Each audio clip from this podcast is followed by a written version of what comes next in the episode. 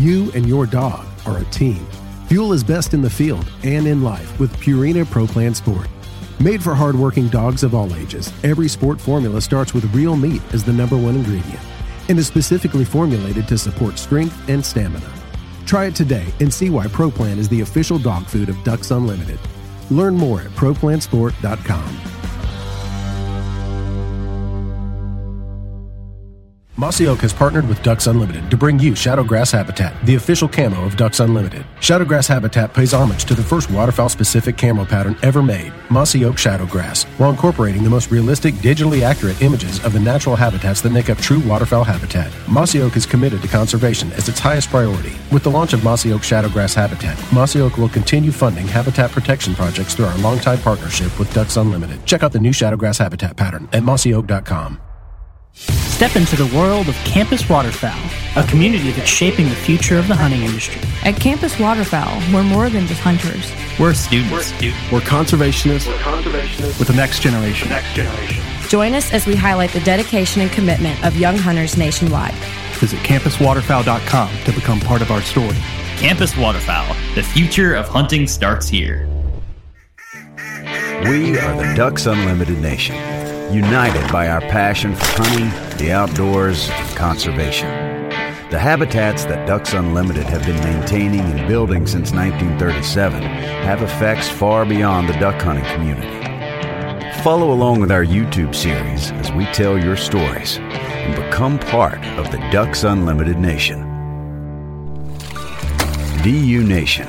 Take it outside. Welcome to the Ducks Unlimited podcast, the only podcast about all things waterfowl. From hunting insights to science based discussions about ducks, geese, and issues affecting waterfowl and wetlands conservation in North America, we bring the resource to you. The DU Podcast with your host, Dr. Mike Brasher. Today we have another one of our return guests, and he's a popular guest. He's certainly popular this time of year. We tried to get him on a little bit earlier, but uh, you know he prioritized. I learned that he prioritized uh, elk hunting higher than being a guest on the Ducks Unlimited podcast, and I can't blame him for that. Dr. Ray Alisauskas, research scientist with the Wildlife Research Division of Environment and Climate Change Canada. Ray, welcome to the podcast. Thanks, Mike. It's uh, great to be back. This episode has to logically begin with a recap of how that elk hunting went. I, I, know whenever I first reached out to you, it may have been late October, early November, and you said that you were trying to get a. a um, it wasn't an elk, was it? It was a moose. I got that wrong, didn't I? No, it was an elk, a cow elk that I, I got pulled on a draw, and uh, yeah, so it was a season that that uh, for for for cow elk the middle of October to the end. And then uh, it closed and then opened up again from the 9th to the 19th or something like that. I finally got one on the final day. I put in, I don't know, 10 or 15 days of uh, of full days uh, trying to get this thing. So I burned up quite a bit of holiday time, but uh, it's a great way to do that. So yeah, it is. It is. I saw some of the photos that you were were sharing, but the, they kept they they were just scenery, uh, and or maybe an elk off in the distance or something of that nature. And it wasn't until I guess in November you said that you you finally got it because we were we were waiting until you were, were able to harvest your elk before we could get you on here, and finally, uh, finally you did. So congratulations on that. Yeah, thanks. It, it was a good day because uh, a couple hours after uh, gutting that elk, I, I knocked down a whitetail too, so buck. So oh heck yeah, yeah. That's, that is a productive day. It was a late night too, getting everything out of the bush. But yeah, I'm sure it was. Yeah. You are joining us from uh, from Saskatoon, Saskatchewan, and uh, in the email earlier today, you indicated that it, it's cold. I think you said it was minus 20. So winter uh, has arrived. It was a bit of a, I think you even described it a few minutes ago as a, a long fall. Uh, but a few weeks ago, things turned cold and I'm, everything's pretty well locked up there now, right? Yeah, except uh, this is similar to the conversation we had a year ago, except the river stays open for, for longer. But yeah, that's like all the water is pretty well hard on the the wetlands and the reservoirs and you know I'm, I'm thinking about ice fishing now so Yeah, it won't be long. Won't be long for that for sure. We wanted to talk with you today. It's almost an annual uh, discussion that we have here to get your opinion or get your thoughts. I guess it's been some kind of speculation here the past couple of years about productivity of Arctic nesting geese. In for most of your career, you have been annually traveling up to the Queen Maud Gulf uh, Migratory Bird Sanctuary there at uh, Karrak Lake, where there's uh, massive white goose colony, uh, lesser snow, and Ross's geese, and collecting data with your with your your colleagues on an annual basis on productivity, the size of the co- colony, and a lot of your work through the years has really uh, been pivotal in helping us understand the population dynamics of, of those species of waterfowl. But the past couple of years, as everyone knows, has been different, and you have been, you and all of your research partners have been unable to travel north to those colonies to collect the data that you have for so many years prior to it. So you've been just sort of assessing what you think productivity might be based on on spring thaw and other uh, snow cover things of that nature.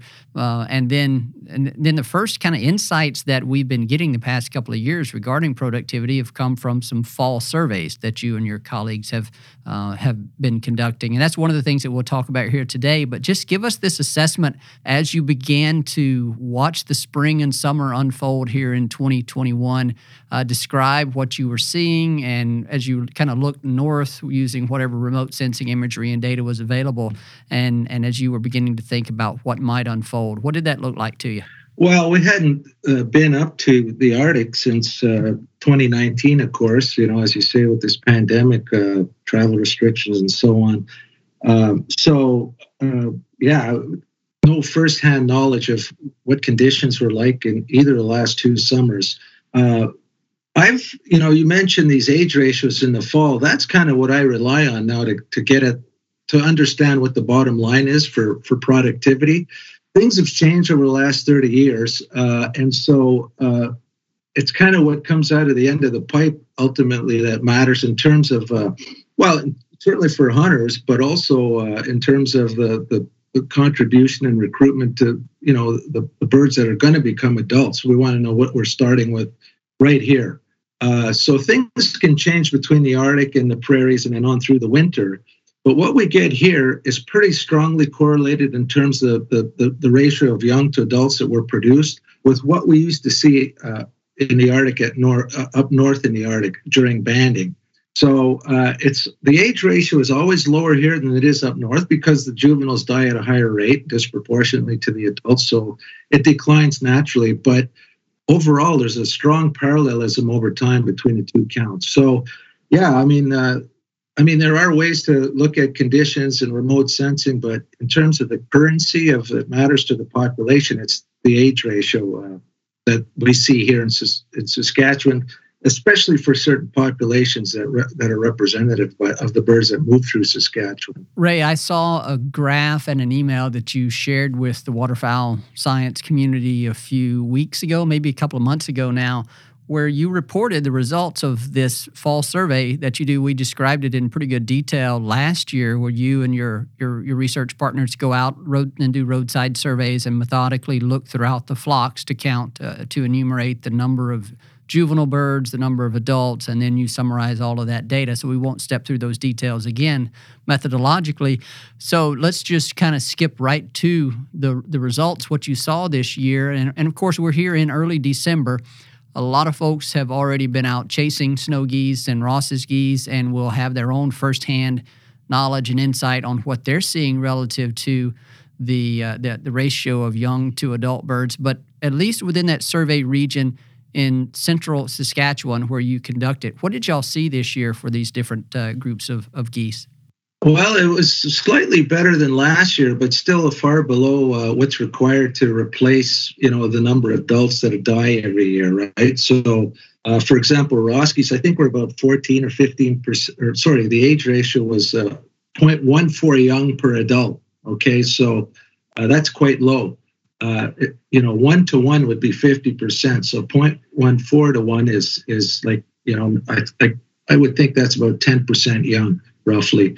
So it's low. Uh, and, and what, what's required is about an age ratio of 0.2 So 0.14 is too low to replace, and that's for Ross geese that tend to always do slightly better than the other two species that you know I've been monitoring with uh, my colleagues, and those other two are white-fronted geese and uh, snow geese, uh, mid-continent snow geese, and snow geese, mid-continent snow geese are just do not seem to be able to pull out of this poor pr- productivity that they've been in since 2007. Uh, and with the consequence that the population is declining. Um, you know, it's it's pretty well nosediving. Uh, I would you know venture to suggest. Ray, I have noticed that in the graphs that you share, and I, I want to always ask the question why? Why? Why are we seeing this decline in in snow goose production and then it's not just the productivity that you're seeing that that's nosediving back when y'all were annually going up to the arctic to those to those nesting colonies at least the one at karrak lake i'm not sure what you're seeing across some of the other colonies but you were seeing a contraction in the size of the colonies if i remember correctly and i think you were also seeing a reduction in the number of breeding pairs. Do i get that right? The number of, of nesting that's, pairs? that's, right that's correct yeah i mean uh, and and what we saw at karrak lake pretty well reflects what we're seeing in the mid, you know, what we think is going on with mid-continent snow geese overall, because it used to be a, it was kind of like, uh, you know, the dog wagging the tail, I guess, uh, in a sense, because it, it used to be a much larger proportion of the population of the mid-continent population than I think it is now. So uh, there's lots going on. It's like you have two, two or three or four cities, and each of them is behaving differently in terms of the demographics, right? So the Central Arctic is showing a quite a big nosedive. It looks like, um, uh, and certainly at least to 2019. We haven't been up there since that year. But some analyses we've done, it seems that uh, with the age ratio data that we can acquire from banding and the survival estimates that come out of all these different colonies, some colonies are doing better than others. For example, Baffin seems to be holding its own. Central Arctic and Karrak Lake in that area is is nosediving and uh, and there's some slight declines also, as I recall, in Southampton Island, uh, based on the analyses that, that have been done.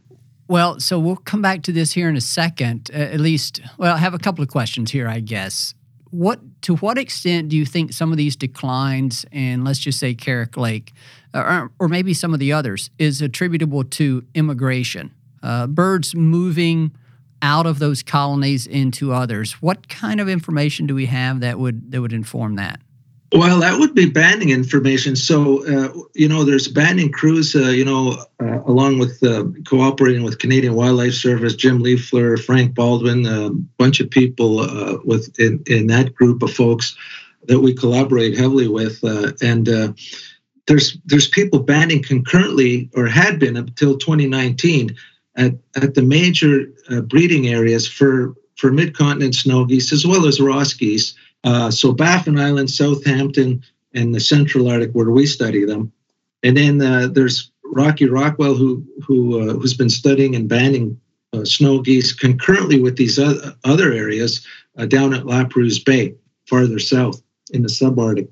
So we know that uh, as not only can we estimate survival, but if if you know if Jim recaptures a bird at Baffin Island that was marked in, in the Central Arctic, there are statistical methods for estimating, you know, what exactly the per capita movement rates are, or the probabilities that, that a bird from the Central Arctic will either come back to the Central Arctic or move to Baffin or move to one of these other sort of subpopulations that are being monitored.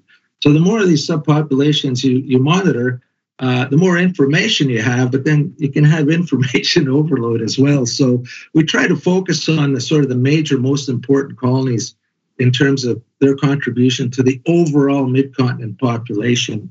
Um, did I get to to addressing your question now, Mike? I mean, is that kind of what you're getting at?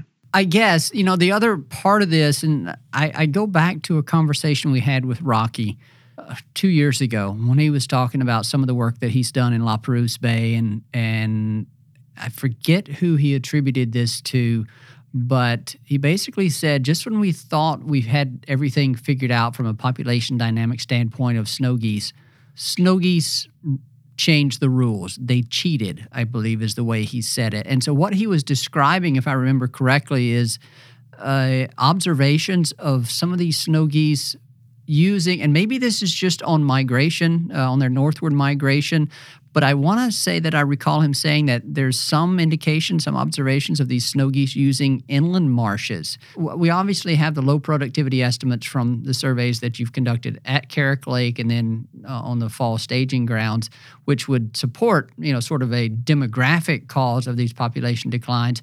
But could any of that immigration be occurring to these inland marsh areas that Rocky was talking about that would show up as a reduction in the population size in those colonies? Yeah, I'm not sure if Rocky was referring to breeding birds or birds just during staging. Like, so, you know, there could be a fraction of the birds that, you know, might use some of the, in the spruce, uh, some of the, the fens, but it, largely, I don't think there could be a slight increase. You know, that's, I'm not familiar with, with the work in any detail, but my guess is that it wouldn't, I mean, the, the food the community plant communities are totally different. And there might be the few birds that that venture in there and, and gobble in some some of the the boggy uh, wetlands and so on that, that are there. But I think snow geese are pretty well co-evolved to eating what they've eaten for the last you know probably million years, but certainly since the ice age. Of uh, you know they're an open country bird, right? Um, so largely they like prairie wet uh, prairies or wet tundra to to, or you know, in the in the winter, it used to be on the coastal marshes of Louisiana. They're a marsh bird with that big uh, bill adapted for rooting up stuff, but also for grazing. So, but that's not to say that geese don't move. I mean, that's that's a you know, sort of an an astute observation that. Uh, we think that some of the movement that I've talked about between these areas is motivated by by failure to nest successfully. Uh, there's a paper out that we've got that shows that the probability that bo- birds leave Karrak Lake for something is much higher when in a year when when the production is poor. So like you know, if you're a goose, you're thinking, oh, that didn't work out. Let's maybe we should move to a new neighborhood and, and you know try raising some kids again, or you know, to put it anthropomorphically. But uh, and that this this sort of uh, motivation for movement is is related to the probability of successful nesting. So, for example, at Karrak, we know it's it, the successfully production of young hasn't been happening like it was 30 years ago, and the birds are leaving, the adults are leaving. So you've got this compounding of no no new birds being produced, plus adults leaving to say Baffin and possibly to the Western Arctic. Uh, and we know that from being on the ground there. Uh, unfortunately, there's no long-term studies at Baffin and or at uh, Southampton Island but uh, you know, uh, with the banding, in, in, like banding is so important not only for survival, but you get harvest rates, you can get this movement stuff uh, estimated. Uh, you know, and you can estimate overall population size as well as subpopulation size in theory if, if you know you have the numbers. So, uh, yeah, uh, poor nest success motivates movement in these birds. I mean, we could talk about what's causing poor nest success too. I know, for example, in the Central Arctic, we've seen the age ratio go down as we've discussed, and it getting reflected here on, on the prairies for both snow and Ross geese, but especially snow geese. There's something about them that they just can't cope with this this thing that we've seen, certainly in the Central Arctic, of of uh, you know climate change, or it's called phenological mismatch when when the the, the spring thaw happens earlier and earlier, the geese can't keep up for two reasons. The adults probably don't have the same. I mean, they're on a photoperiod schedule, right? So if if if the snow melts, there were time to there was enough time for them to put on the fat protein that they need to go ahead and be in the shape to try to nest. That doesn't happen. They're not going to try to nest. So some of those don't even, you know, form a nest. The ones that try, even those guys can probably not or probably imp- impeded from being fully loaded up with the nutrients because of the shortening of the spring timetable.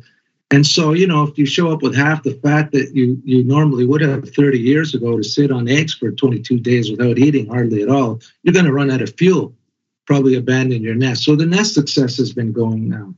So the breeding probability goes down, the nest success goes down.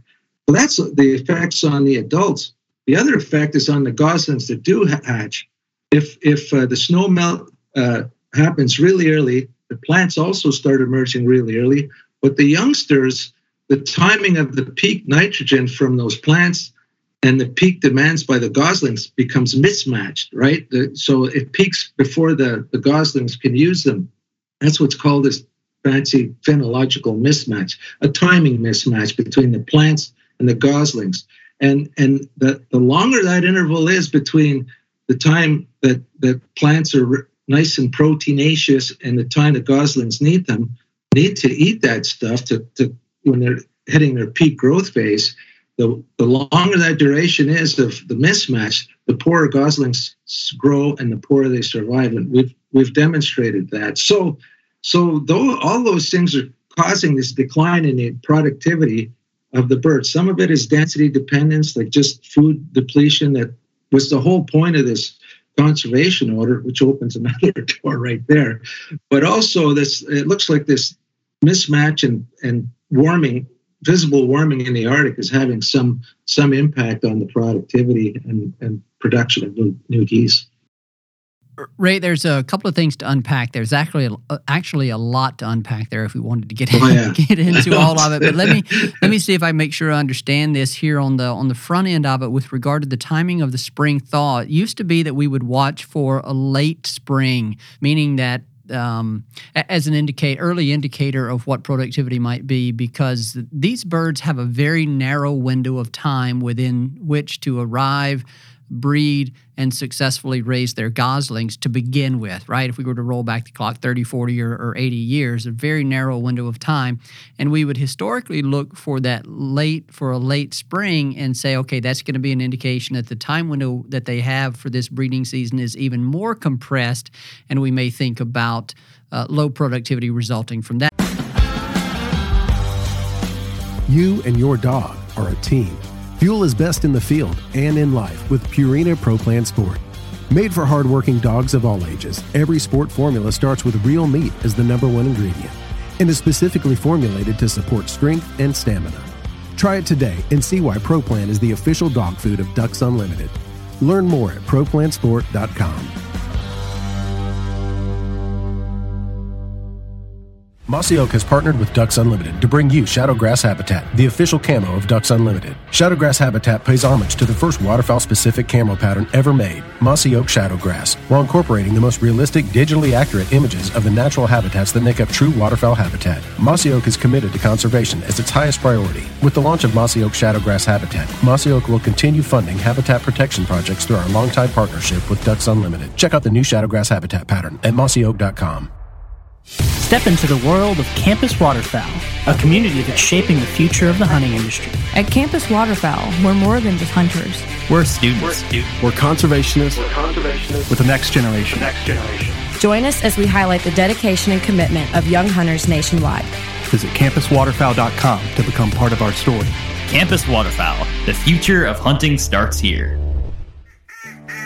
We are the Ducks Unlimited Nation united by our passion for hunting, the outdoors, conservation. The habitats that Ducks Unlimited have been maintaining and building since 1937 have effects far beyond the duck hunting community.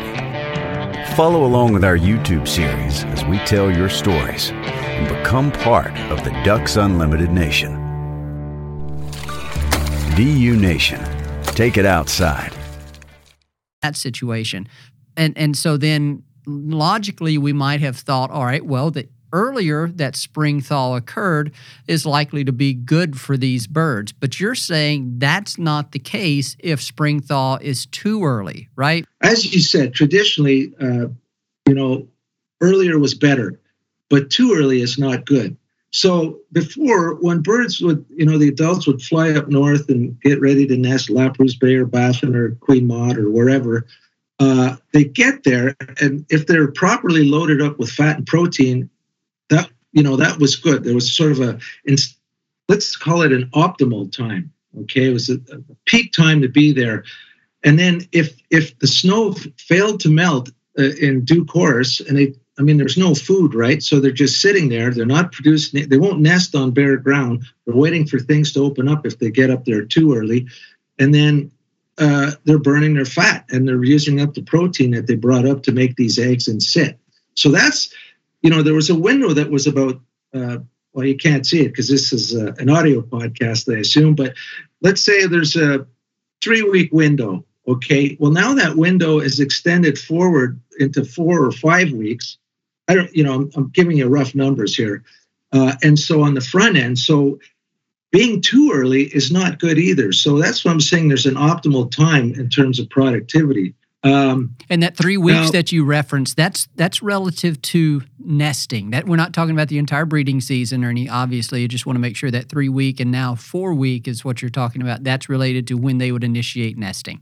Yeah, that's a, a sort of a formally a three window when you could start nesting, right? Like you start, you know, building a nest and drop your first egg in there, and so that's you know it's a day and a half between each egg, and then 20 you know, it ends up being about 27 day nesting period for individual bird. Or some birds start a little earlier than others, and others a little later, but still they're very synchronous. And it's about 20, 25, six, seven, eight days of, of birds that lay that first egg and then hatch their young, if that happens. And so then I, I interrupted you um, to clarify that three or four week period. So then what happens if they uh, if, if that moves back too early? Yeah, well, that means that the birds that used to have time, let's say, okay, so birds would arrive at Karrak Lake, let's say on June the 10th, and start nesting. Uh, well, now if they start, they show up on say May 15th. Uh, it takes time to put on those. I mean, you you know, you need time to to fatten up and, get muscular during spring migration as you're heading north. Uh, and so, if you've only got a week to do it instead of three weeks, then right? Because the time that you can nest is much earlier so that the schedule is much narrower um, than it used to be. If if the snow is melting earlier than it had before you know a couple of two or three weeks earlier than the average that it used to be 30 years ago. And the reason that they would want to to arrive on the breeding grounds when things are thawing and and when things are opening up uh, which would be earlier now, that's important because of the nutritional quality of the food and how compressed that is and its importance for the goslings, right? Well, that's that's that the timing for the goslings. I think is something that's evolved over thousands and thousands of years. But the other constraint, as I said before, is if if there's no melt, they won't nest. They need open ground to nest on. They'll start dropping eggs on the snow or start resorbing them if they have to wait too long. So so now it opens up earlier. They can nest earlier, but they're they're trying to nest, I think, before they're ready to nutritionally. So now you've got this peak. If it's too early, production's going to be low. If it's too late, like it used to be back in the old days, in you know that was still part of the set of rules that would govern them.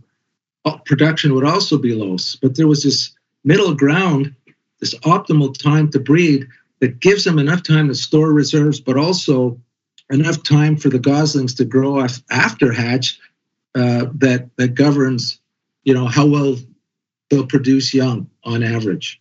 Well, it's obviously a complex, complex series of events uh, that are that are both internal to the birds as well as the environment and how it's changing and how the timing of that of that spring phenology that you talked about is changing and those things interacting and are contributing to some of the productivity declines that we're seeing here. The other temptation that people might think when they hear about declines in uh, in snow goose colony size and, and maybe not so much productivity, but just when they think about the the declines in the size of the of those breeding colonies, they might be tempted to think about the conservation season and it having an effect in that regard. But you and your colleagues have looked at that to ask the question of are we getting from the conservation season what we thought we what we set out to, which is fundamentally a decline or a reduction in the annual survival rate of adults based on what we know about the population dynamics of snow geese that's the most important thing that we were trying to take care of with the conservation season you can tell me if i'm wrong in that regard but just real simply is the conservation season been has it been working in that regard and is it in any way uh, causing these declines that we're seeing well, that's a good question. I think uh, there's there's two ways to look at is it has it been working. One is uh, yeah, it's been working in that it's provided, uh, uh, uh, you know, numeral, numerous and much expanded opportunities for hunters to, to harvest these birds. But in the other sense, it hasn't worked because it has not, you know, driven survival rates down.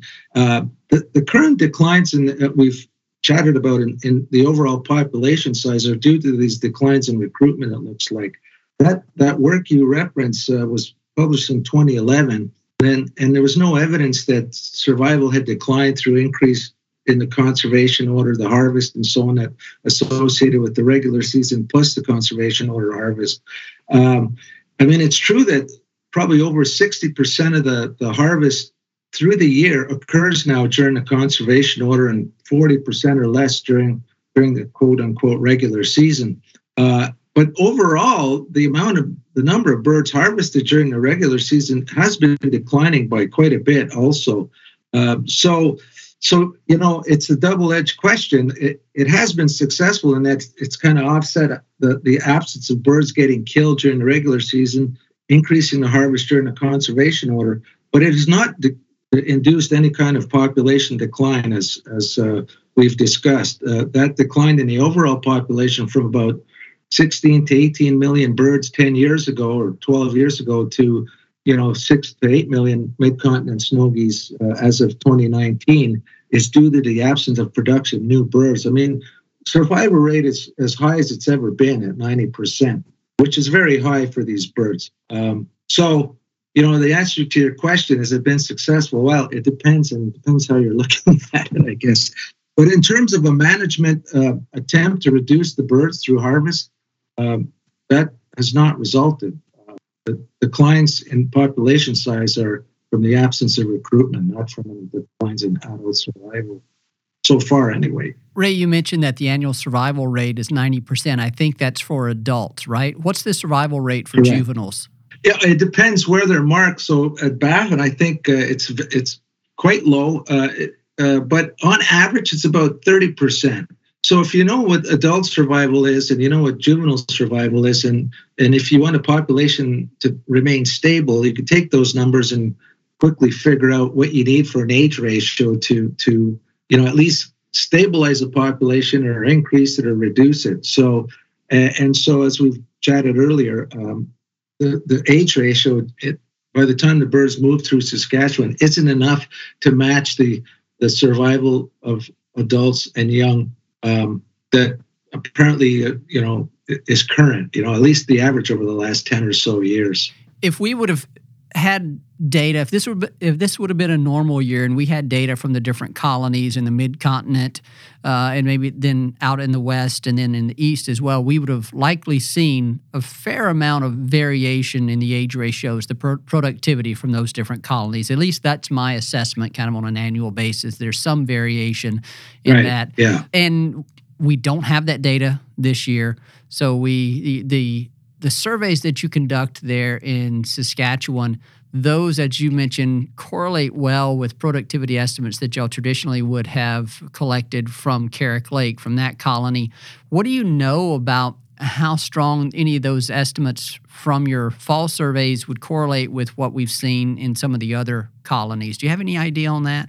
Yeah, well, I mean, uh, our CWS colleagues, uh, you know, cover not only just Saskatchewan which we also help out with. But uh, the, the, the program is expanded east and west from Saskatchewan across the prairies, so Alberta and Manitoba. And so Manitoba uh, is largely composed of uh, birds from Baffin Island. And uh, the reports that I've had are that it, it was quite good. So Baffin did well uh, in terms of age ratio and the number of young per adult uh, out in Manitoba, which again originating from Baffin. Um, I think uh, I think the I can't I don't want to guess, and if I don't know, I don't like to talk about stuff. I understand. Uh, so, but but the Central Arctic not very good. I, I can't remember what um, uh, what what happened on Wrangel and and sort of the Western Pacific Flyway areas, and which some of which move through Alberta on their way south each year. So, um, but I think a report should be forthcoming soon that addresses all these uh, regions across Prairie Canada they'll be generating that report, as you said, here pretty soon. But even last year, I went back and looked, and exactly as you described, uh, and they they conduct that survey for each. Well, it's for white fronts, for lesser snows, for Ross's geese, and I can't remember if Canada geese are in there.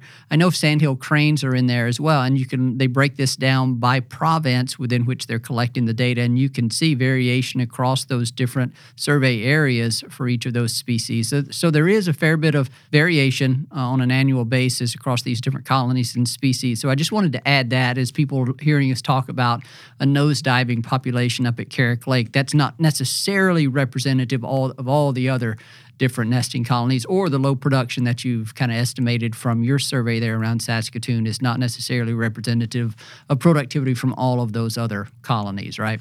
Not necessarily, but you know, from the Lincoln estimates that that uh, we've uh, updated to 2019 uh, that I mentioned, uh, I don't know, a few minutes ago, uh, the overall population of mid-continent snows definitely is, is has been declining. I mean, it's becoming pretty clear now that uh, you know, as I said, about 18 million or so, 18 to 20 million back in the, the 2008, 2009 is just uh, between six and eight million in 2019. You know, so after a high peak uh, and uh, amazing growth through the 90s, uh, leveling out to the 2000s and then the 2010s and 2020s, it looks like uh, we're we're heading back to the way things were in the in uh, you know in the 70s and 80s. Two million, one and a half to two million adult mid-continent snow geese. That's amazing. I appreciate you providing that clarification. I, I probably um, looked over that earlier whenever we were talking, so I appreciate that. The other thing that I'll say is for the people that are listening out west, you know, the the uh, Wrangel Island snow goose population.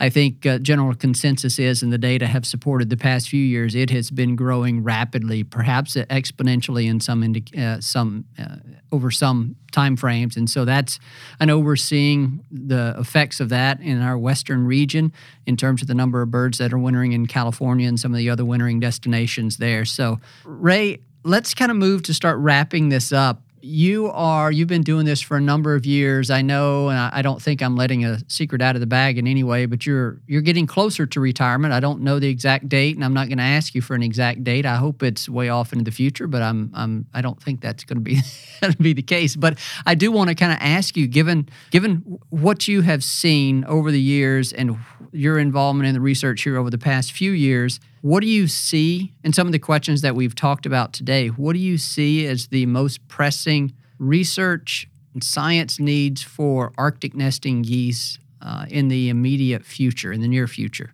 Well, yeah. I mean, it's been a long road, and I don't even know when I'm going to retire. But uh, well, that's good. I'm not trying to be coy. Yeah, I'm not trying to be coy. I just honestly don't know. Um, sooner or later, it'll happen.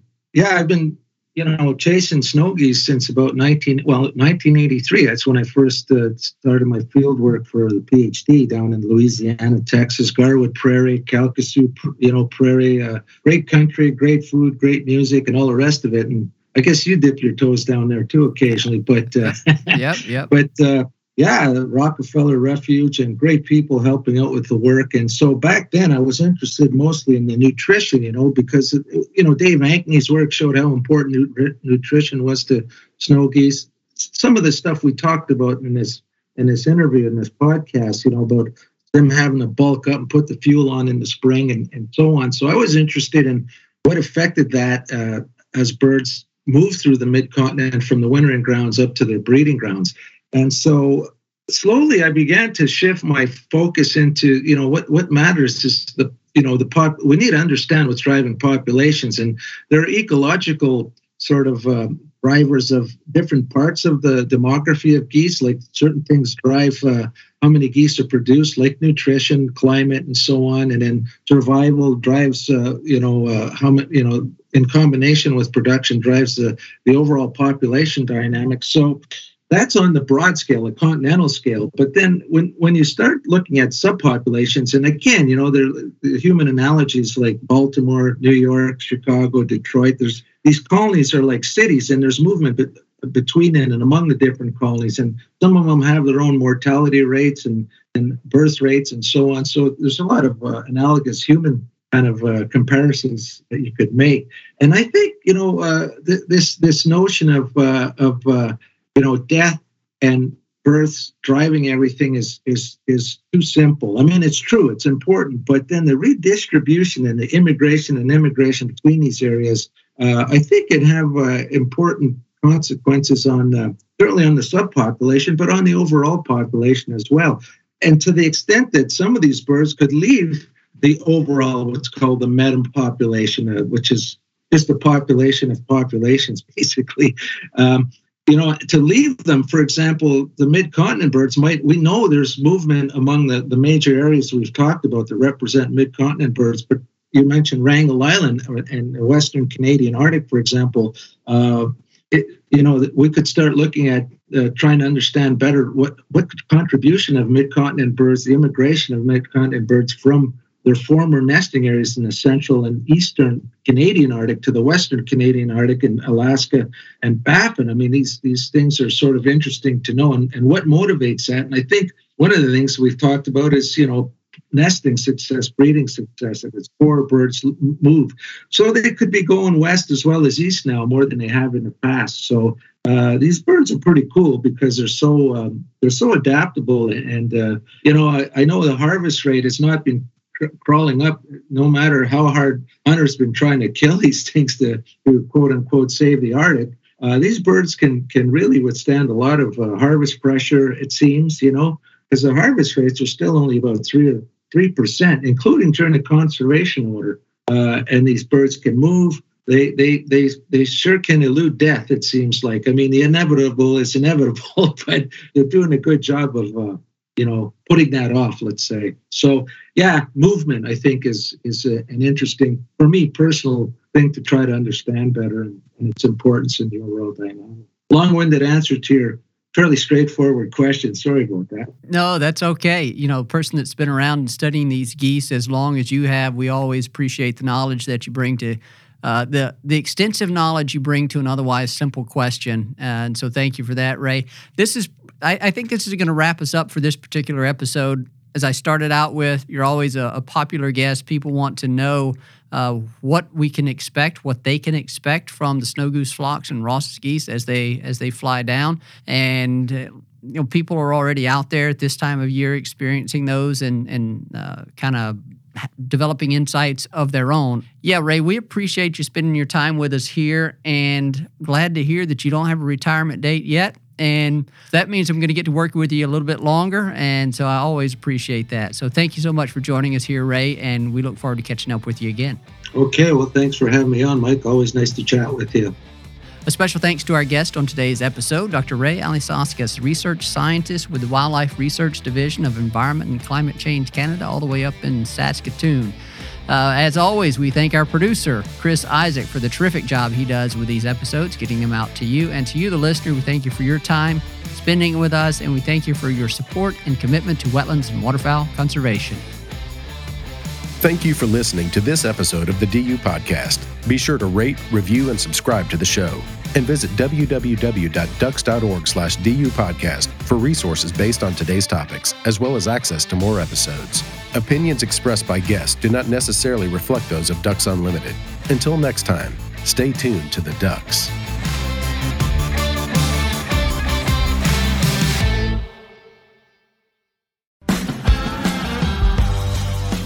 You and your dog are a team. Fuel is best in the field and in life with Purina Pro Plan Sport. Made for hardworking dogs of all ages, every sport formula starts with real meat as the number one ingredient and is specifically formulated to support strength and stamina. Try it today and see why ProPlan is the official dog food of Ducks Unlimited. Learn more at ProPlansport.com. Mossy Oak has partnered with Ducks Unlimited to bring you Shadowgrass Habitat, the official camo of Ducks Unlimited. Shadowgrass Habitat pays homage to the first waterfowl specific camo pattern ever made, Mossy Oak Shadowgrass, while incorporating the most realistic, digitally accurate images of the natural habitats that make up true waterfowl habitat. Mossy Oak is committed to conservation as its highest priority. With the launch of Mossy Oak Shadowgrass Habitat, Mossy Oak will continue funding habitat protection projects through our longtime partnership with Ducks Unlimited. Check out the new Shadowgrass Habitat pattern at mossyoak.com.